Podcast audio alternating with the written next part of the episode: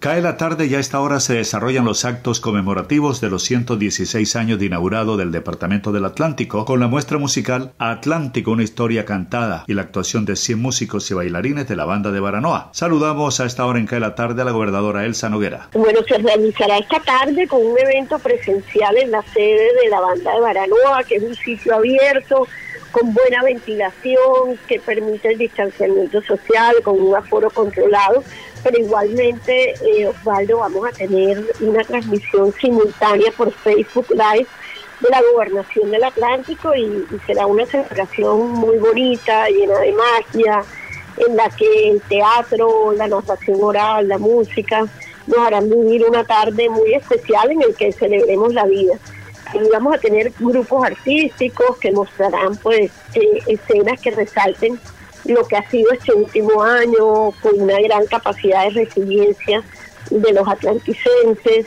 Y al mismo tiempo vamos a tener una zona como de experiencias donde a través de la gastronomía y también las artesanías eh, vamos contando cómo, cómo será nuestro modelo de, de reactivación económica. Y el cierre que será también muy lindo, que es una presentación musical de la banda de Baranoa, titulado Atlántico, una historia cantada. Y bueno, la banda también estará acompañada del coro de Galapa, los gaiteros de Pueblo Santo, y tendrán pues una, una gala llena de, de talento y creatividad artística propia de nuestro departamento. Mucha atención, la pandemia ha acentuado la crisis económica del sistema masivo de transporte Transmetro, que hoy suspendió el servicio bien temprano. El gerente del operador Sistur, José Miro Picón, analizó la situación.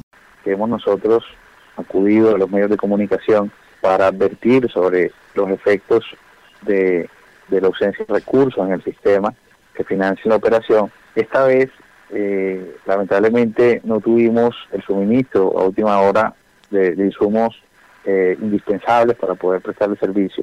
Nos tocó comunicar a la alcaldía y al ente de historia del ministerio la situación a que nos vimos eh, enfrentados de, generar esta situación a causa de la ausencia de recursos desde hace meses. Venimos nosotros eh, en comunicaciones solicitando, digamos, una atención que nos permita gestionar y tener con la oportunidad de vida estos recursos y así garantizar el servicio. Por su parte, el distrito rechazó enfáticamente la presión que considera afecta a los usuarios y señala que han recibido más recursos que otras empresas barranquilleras. Atento, los estudiantes del Atlántico reanudan actividades académicas de manera virtual y se implementan obras en colegios de los municipios con lavamanos portátiles e inversión por más de 20 mil millones de pesos en 45 frentes de trabajo. También habrá ajustes en el calendario escolar. Saludamos a la secretaria de Educación del Atlántico, Catalino Cross.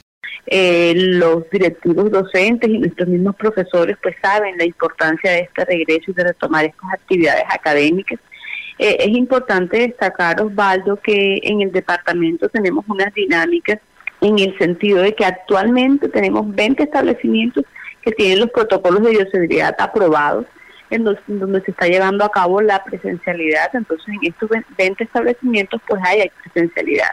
En los otros establecimientos se está haciendo un acompañamiento para la, para la aprobación del protocolo y para poder también regresar en presencialidad. Eh, esto como tal es un acompañamiento tanto desde el área de infraestructura como desde el área de calidad, en donde estamos revisando con ellos justamente en cuántos grupos se citan, bajo qué, bajo qué horario, cómo es el consumo que se va a llevar a cabo de alimentación en el establecimiento educativo, porque es importante destacar, Osvaldo, que no podemos perder de vista el cumplimiento del método de distancia entre los niños, de que los salones y los espacios estén airados y de que se tengan las condiciones para poder cumplir con los protocolos de bioseguridad, como es el lavado de manos y el uso del tapabocas. Eh, justamente sobre este tema nuestra gobernadora priorizó y en el departamento las obras no se han detenido. Actualmente tenemos 26 frentes de trabajo haciendo todo el tema de mejoramiento de infraestructura sanitaria. Ya hemos entregado 16 establecimientos en donde se ha solucionado el tema de baterías sanitarias y agua.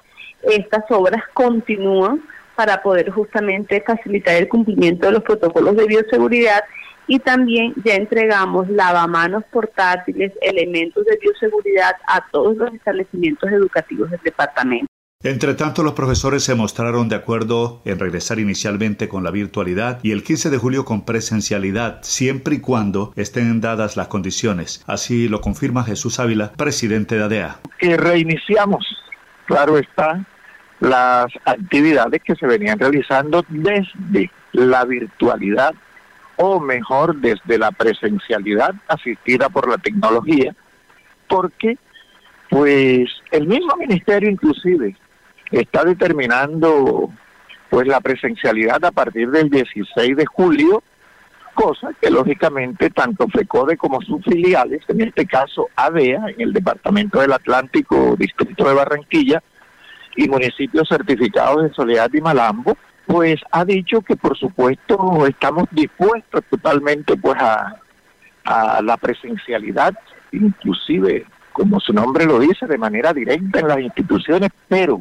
lógico ante la revisión, ante, la verificación de que las condiciones, las adecuaciones necesarias para que puedan retornar todos los alumnos a las actividades académicas y pedagógicas realmente se estén cumpliendo en las instituciones.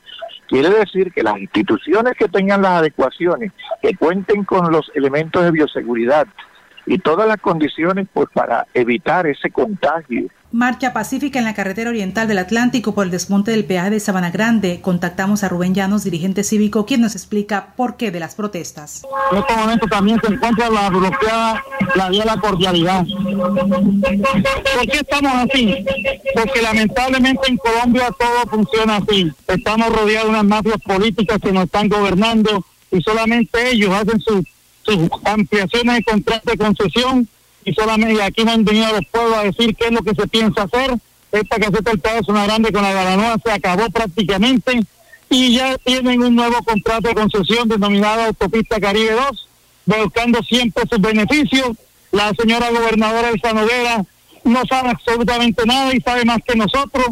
Quiere hacerme ese trabajo y dónde están. Y aquí estamos solo las comunidades perjudicadas que somos que realmente pagamos el peaje todos los días es que una cosa, este, ¿qué nos dicen? Nada, aquí no ha nadie, ni de la ANI, ni de la gobernación, ni de los alcaldes, los alcaldes también no saben nada, pero solamente la ANI sacó un comunicado el 4 de junio diciendo de que ya tenían listo el nuevo contrato de concesión.